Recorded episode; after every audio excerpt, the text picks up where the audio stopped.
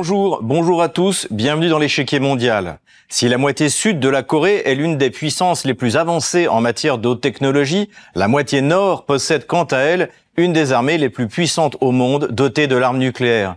Quel avenir pour la Corée dans ce contexte particulier? C'est la question à laquelle nous allons tenter de répondre dans cette émission.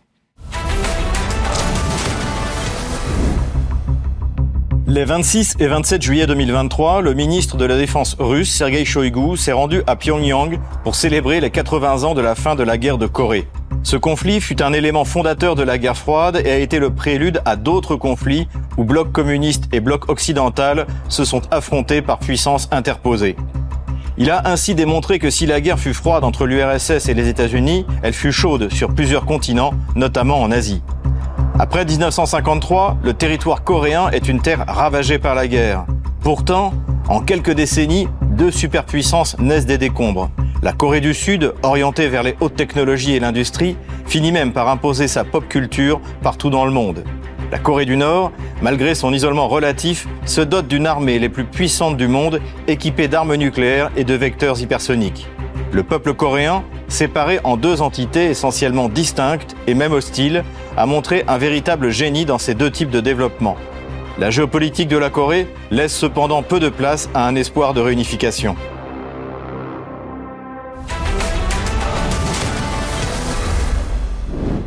Le 27 juillet 1953 est signé l'armistice de Panmunjom qui met fin au combat entre la Corée du Sud, soutenue par les États-Unis, et la Corée du Nord, soutenue essentiellement par la Chine communiste, mais aussi par l'Union soviétique. C'est la fin de trois ans d'opérations militaires particulièrement sanglantes, mais ce n'est ni une paix, ni encore moins la réunification de la Corée. Une voie démilitarisée de 4 km autour du 38e parallèle sépare désormais les deux entités coréennes. Ces dernières vont suivre un développement totalement différent. La Corée du Sud, de son côté, a connu un bond économique et technologique fulgurant et est devenue un pôle de haute technologie unique au monde. 230 milliards de dollars, l'investissement pharaonique de la Corée du Sud dans les semi-conducteurs.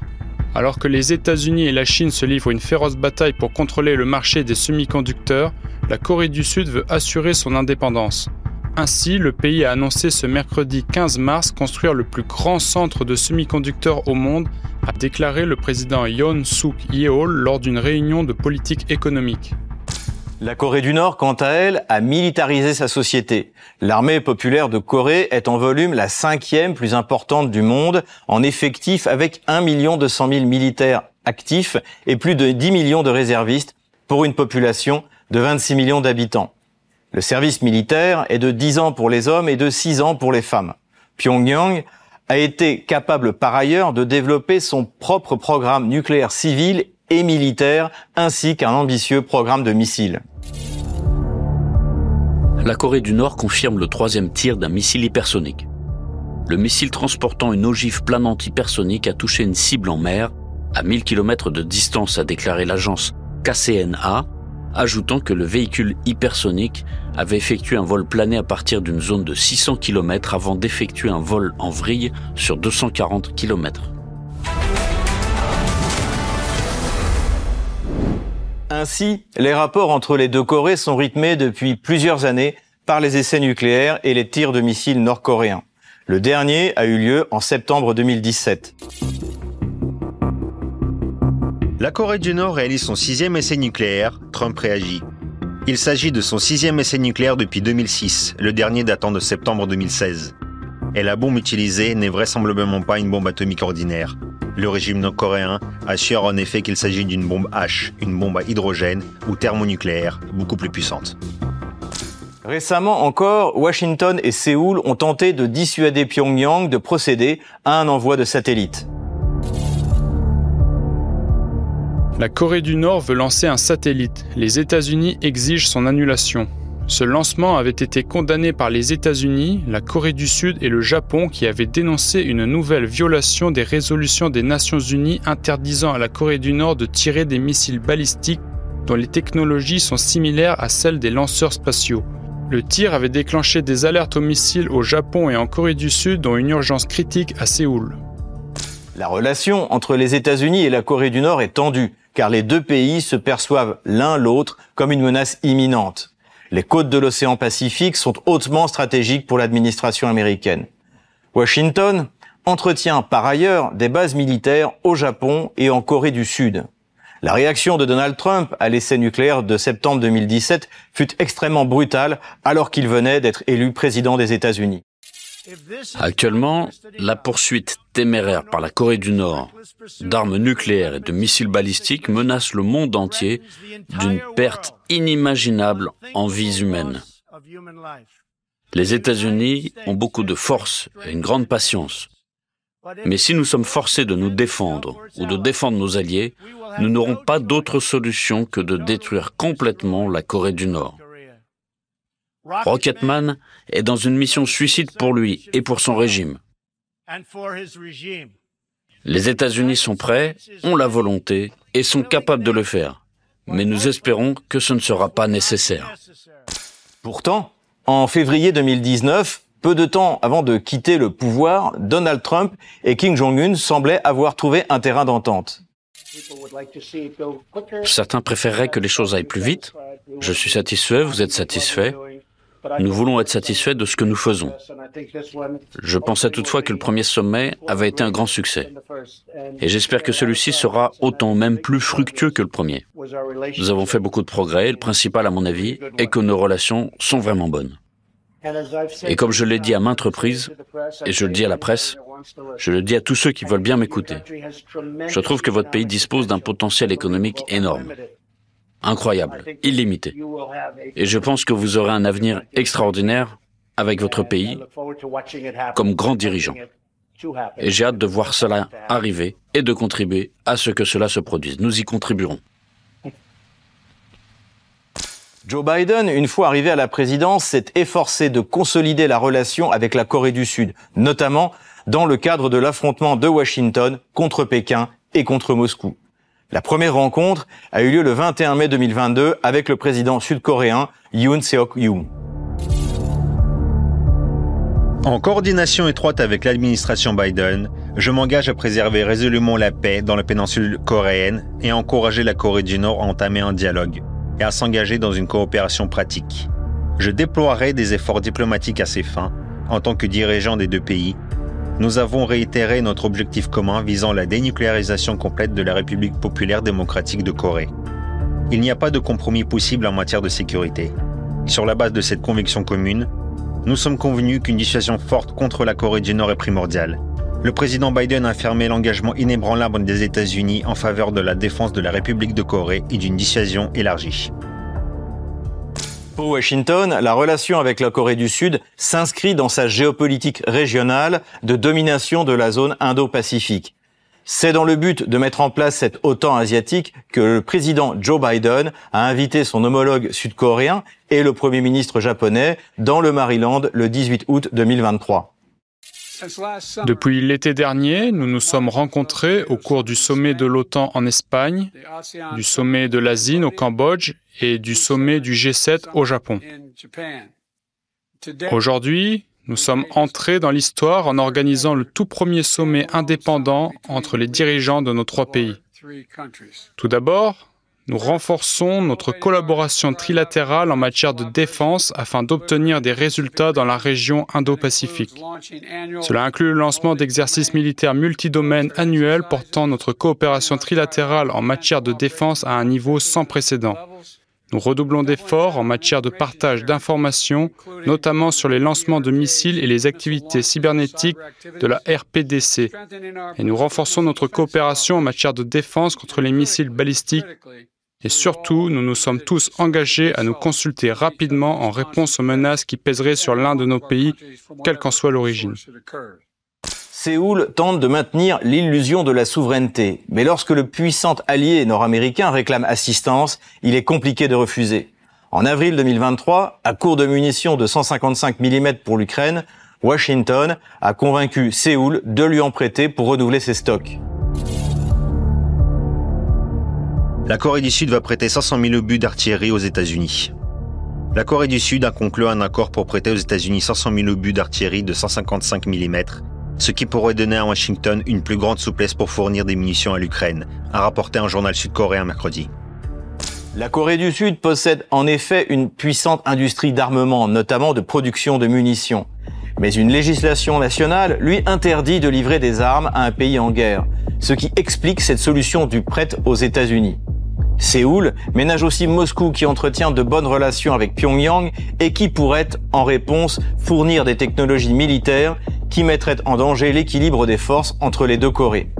De son côté, la Russie a toujours essayé d'entretenir de bonnes relations avec la Corée du Sud, avec laquelle elle coopère notamment dans le domaine spatial. En 2008, c'est un vaisseau Soyuz qui envoie le premier cosmonaute sud-coréen dans l'espace. Yi Son-yeon, première sud-coréenne dans l'espace. La navette russe Soyuz a quitté la base de Baïkonour sans encombre, avec à son bord Yi So-yeon, première sud-coréenne à aller dans l'espace. L'équipage rejoindra la Station spatiale internationale pour une mission de 11 jours. Mais c'est évidemment avec la Corée du Nord que le Kremlin possède une relation privilégiée, surtout sur fond d'affrontement entre Moscou et Washington. Lors de la visite du ministre de la Défense Sergei Shoigu à Pyongyang en juillet dernier, l'agence gouvernementale nord-coréenne KCNA a même parlé d'une atmosphère cordiale débordant d'amitié. Corée du Nord. Kim Jong-un a rencontré le ministre russe de la Défense. Le dirigeant nord-coréen soutient l'invasion de l'Ukraine par Moscou, notamment en fournissant des fusées et des missiles selon Washington. La visite de Sergei Shoigu est d'autant plus remarquable que les ministres russes de la Défense ne se sont plus rendus à Pyongyang de manière régulière depuis l'effondrement de l'URSS, ont expliqué des experts à l'AFP. Mais le grand allié de la Corée du Nord, c'est bien entendu la Chine. Cette relation, qui date de la guerre de Corée, n'ira qu'en se renforçant, selon le président chinois Xi Jinping, en avril 2023.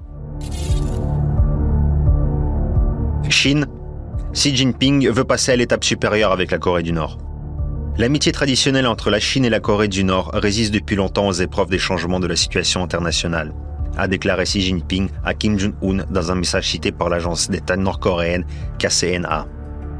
Je n'aurai de cesse d'œuvrer à faire passer à l'étape supérieure l'amitié et la coopération entre les deux parties.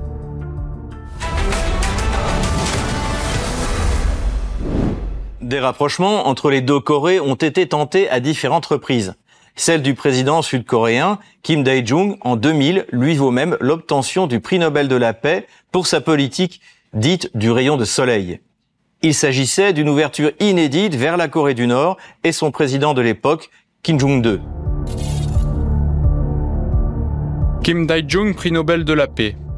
Le comité Nobel a attribué ce vendredi le prix Nobel de la paix 2000 au président sud-coréen Kim Dae-jung pour son travail pour la démocratie et les droits de l'homme en Corée du Sud et en Asie de l'Est en général et pour la paix et la réconciliation avec la Corée du Nord en particulier. Cette politique échouera notamment parce qu'à partir du 11 septembre 2001, la Corée du Nord sera désignée comme faisant partie de l'axe du mal. Ainsi, ces dernières années, le fossé semble se creuser de plus en plus entre les deux Corées. Certains citoyens nord-coréens tentent de traverser la zone démilitarisée, attirés par la prospère Corée du Sud. Les missions étrangères de Paris soulignaient récemment l'inquiétude de Pyongyang devant la pénétration culturelle de la culture sud-coréenne vers le nord. Pyongyang cherche à contenir l'influence culturelle et linguistique de Séoul dans le nord. Avec la dernière loi sur la protection de la culture et de la langue de Pyongyang, votée en janvier dernier par la 14e Assemblée populaire suprême du gouvernement nord-coréen, le régime communiste promet de réprimer sévèrement toute utilisation et propagation de termes appartenant au dialecte de Séoul. Au fil des décennies, le coréen tel qu'il est parlé dans les deux Corées a évolué différemment et la langue représente un véritable outil idéologique pour la Corée du Nord. Les grandes puissances n'ont pas vraiment intérêt à ce que les Corées se réunifient. Pékin ne veut pas avoir un pays hostile à sa frontière, dans le cas où la Corée du Sud l'emporterait politiquement, comme l'Allemagne de l'Ouest l'a emporté sur l'Allemagne de l'Est à partir de 1989. Washington, de son côté, comme en Allemagne, est déterminé à conserver sa présence militaire en Corée du Sud. La Corée peut-elle être réunifiée? Si oui, à quelle échéance? Les grandes puissances se satisferaient-elles d'un tel bouleversement politico-stratégique? C'est pour en parler que je reçois Paul-Antoine, analyste international. Bonjour Paul-Antoine. Bonjour Xavier Moreau. Bienvenue sur RT en français. Merci. Où en est aujourd'hui la situation entre la Corée du Sud et la Corée du Nord? Que reste-t-il de l'héritage du prix Nobel de la paix Kim Dae-jung? Bah, La Corée, là, si vous voulez, la situation est un petit peu difficile. Euh, depuis quelques années, ça s'est passablement aggravé. Euh, il y a un discours assez belliqueux qui vient de la Corée du Nord. La Corée du Sud est plutôt passive d'un point de vue militaire, même si depuis la guerre en Ukraine, ça a évidemment un petit peu changé. Donc très clairement, euh, cette situation prix Nobel, elle est un peu oubliée. Faut pas oublier que euh, de ce prix Nobel, il y avait eu, hein, c'était un peu pour ça que ça avait été donné. Il y avait eu une idée où il y avait eu, vous savez, il y avait une, une, zone franche qui avait été créée où des ouvriers nord-coréens et sud-coréens allaient sur un territoire en Corée du Nord pour travailler. Il y avait notamment des usines de, de, textiles qui avaient été créées. Bon, euh, en 2016, euh, ce complexe a été arrêté. Il avait été créé en 2004. Il a été arrêté en 2016 euh, parce que la Corée du Nord euh, ne voulait pas continuer. Euh, en 2017, il a carrément été nationalisé par l'armée nord-coréenne. Donc globalement, vous voyez que le symbole, parce que c'était un symbole, hein, le symbole est au point mort. la réalité, c'est que jusque dans les années 2000, la situation politique euh, sécuritaire et d'un point de vue, quand je dis sécuritaire, c'est surtout par exemple sur la sécurité alimentaire par exemple et économique, était très difficile en Corée du Nord. Donc euh, les Coréens ont vu euh, une possibilité de rapprochement avec la euh, Corée du Sud assez intéressant pour permettre d'apaiser un peu les tensions. Euh, en réalité, depuis les années 2000, notamment 2005, la situation économique est un petit peu mieux euh, pour euh, la Corée du Nord. La famine a disparu, la population commence à augmenter, le, le, taux de natalité augmente sensiblement en Corée du Nord, donc ils n'ont plus besoin, entre guillemets, d'avoir une approche plus raisonnée, plus pacifique et ils reviennent sur leurs fondamentaux, c'est-à-dire euh, l'armée en priorité et euh, sur leur cheval de bataille qui est euh, nous voulons l'arme nucléaire. Alors précisément, euh, on parle beaucoup de cette arme nucléaire. Le dernier essai a eu lieu en 2017. Est-ce qu'il y a un risque de conflit nucléaire euh, aujourd'hui?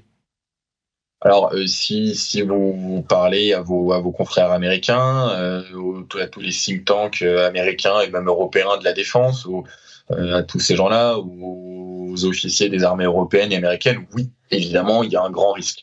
Mais euh, ils ont besoin de ce risque pour que les subventions euh, continuent de, de, de, venir. En réalité, non. Alors, il y a toujours un risque. Attention, il euh, faudrait, faudrait pas dire non à 200%. Maintenant, euh, la situation, elle est, je pense, assez sous contrôle, dans le sens où la Corée du Sud euh, n'a pas d'armes nucléaires, n'en veut pas elle part du principe qu'elle a le parapluie nucléaire et la défense américaine. Est-ce que c'est un bon calcul? Est-ce que c'est un mauvais calcul? Ça, c'est différent. Voilà un peu la, visée de euh, la Corée du Sud. Et la Corée du Nord, elle, a vu bah, les exemples syriens, l'exemple irakien, l'exemple yougoslave, euh, et même d'une certaine manière l'exemple ukrainien, où euh, les frontières de tous ces pays avaient été garanties. Tous ces exemples ont fait euh, comprendre à la Corée du Nord que s'il voulait être respecté, respecté euh, dans l'arène internationale et respecté dans ses frontières, il fallait absolument, et ils ont raison, qu'ils aient l'arme nucléaire. Donc ils ont commencé un développement avec euh, le leader actuel, un développement de l'arme nucléaire pour l'avoir. Ils n'ont pas l'arme nucléaire pour la lancer sur les États-Unis. Ils pourraient lancer au pire quoi, deux, trois, quatre missiles. Bon, c'est pas ça qui va rayer de la carte les, États-Unis ou même la Corée du Sud. Donc ils ne veulent pas l'arme nucléaire pour attaquer, ils veulent l'arme nucléaire dans un souci de dissuasion. Vous, vous savez qu'avec l'arme nucléaire vient ce qu'on appelle la, la, doctrine de destruction mutuelle, qui fait que par exemple euh, le conflit en Inde et au Pakistan ou entre l'Inde et la Chine euh, ne s'escalade pas trop parce que les deux puissances à chaque fois ont l'arme nucléaire bah là, c'est un peu la même idée. La Corée du Nord, ils veulent l'arme nucléaire pour être respectés. Encore une fois, comme je le disais, notamment dans leurs frontières et dans les négociations quand ils ont avec les, qu'ils ont avec les États-Unis, pour pouvoir dire voilà, nous maintenant on a l'arme nucléaire, nos frontières sont inviolables. Donc non, pour moi, l'arme nucléaire ici, comme euh, en Inde, comme au Pakistan, comme en Chine, est plutôt un facteur de stabilité et de une, une, arme, une arme de non-emploi en fait. Oui, clairement, oui. Et encore plus dans le complexe, euh, dans la situation nord-coréenne. Vous savez, on parle d'armes nucléaires, mais l'arme nucléaire euh, chinoise, russe et américaine ou française n'est pas du tout la même que l'arme nucléaire, par exemple israélienne ou euh, nord-coréenne. Euh, c'est bien d'avoir l'arme nucléaire. Encore encore faut-il pouvoir la lancer. Des, pays qui ont des sous-marins nucléaires de lanceurs d'engins, il y en a très peu. Des pays qui sont capables de frapper demain un autre pays. Vous avez les États-Unis évidemment, la Russie, la France et, et, et sûrement l'Angleterre, qui ont des sous-marins qui, qui, qui, qui, sont un peu partout dans le monde et qui peuvent frapper à n'importe quel moment n'importe quel pays. La Corée du Nord ne pourra jamais faire ça. Ils ont des ICBM, euh, donc ils pourront, ils auront la capacité de frapper euh, les États-Unis, mais ils pourront pas frapper avec euh, avec trop d'ogives. Je voudrais, vous avez décrit la situation en, Corée du Nord. Je voudrais maintenant parler de la Corée du Sud, qui est un, pôle de haute technologie bien connu, avec une, une économie industrialisée, performante.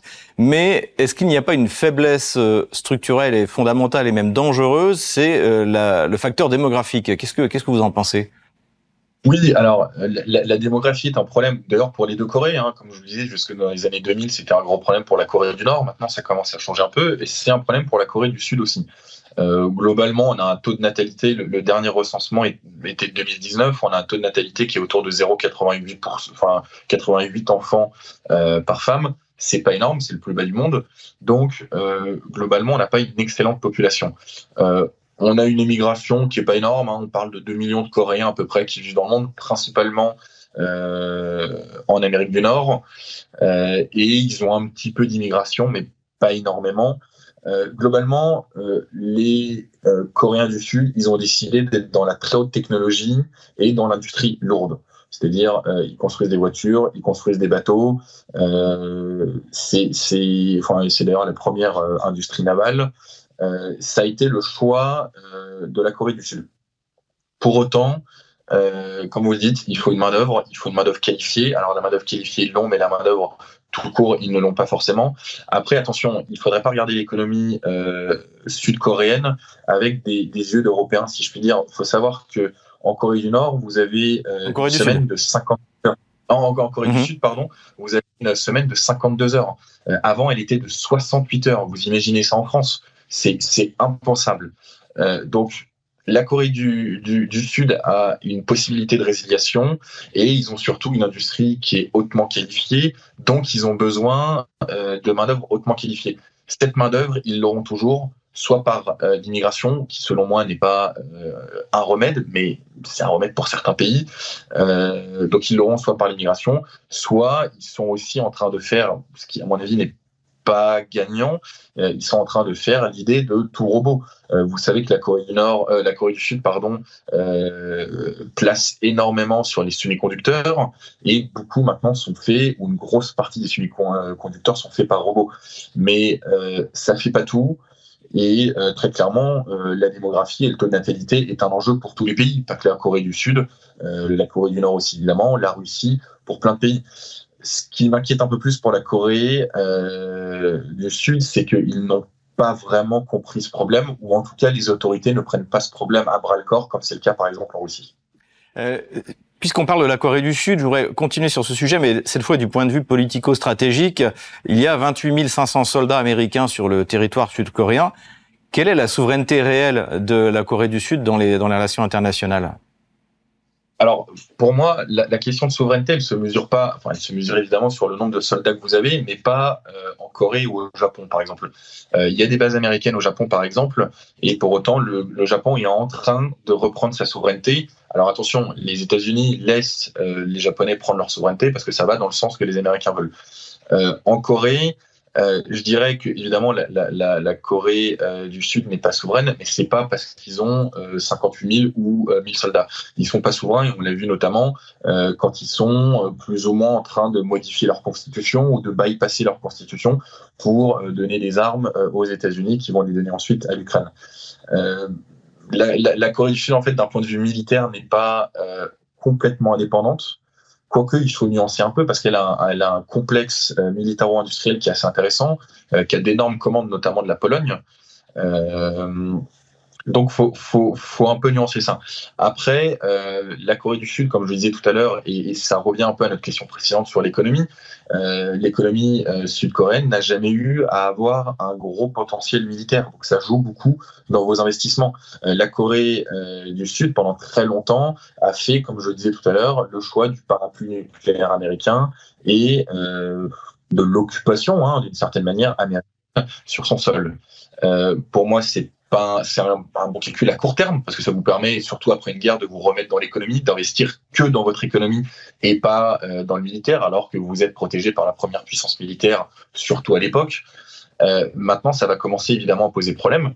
Euh, vous ne pouvez pas être indépendant, c'est impossible. Vous ne pouvez pas être indépendant quand vous avez 58 000 soldats, euh, quand vous avez une partie de votre matériel militaire qui est donné, vendu par une puissance étrangère. C'est pas possible.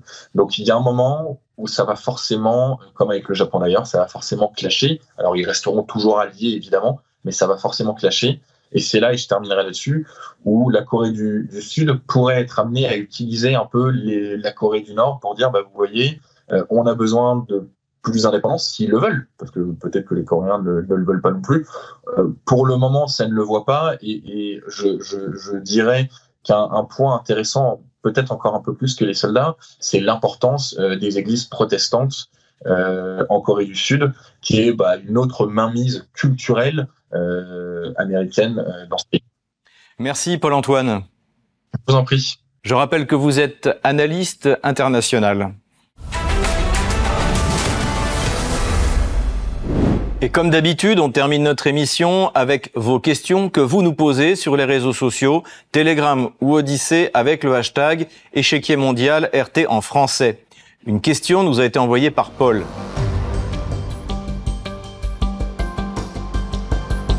Quel rôle joue la France entre Séoul et Pyongyang? Comme dans les autres domaines diplomatiques, Paris a aligné sa politique étrangère sur celle de Washington. Le président Emmanuel Macron a fermement condamné le dernier essai nucléaire nord-coréen en 2017. La relation avec la Corée du Sud est modeste avec quelques domaines d'excellence comme l'aéronautique et la coopération dans le domaine des hautes technologies. Merci beaucoup de nous avoir suivis. Rendez-vous la semaine prochaine pour un nouveau numéro de l'échiquier mondial. À bientôt sur RT en français.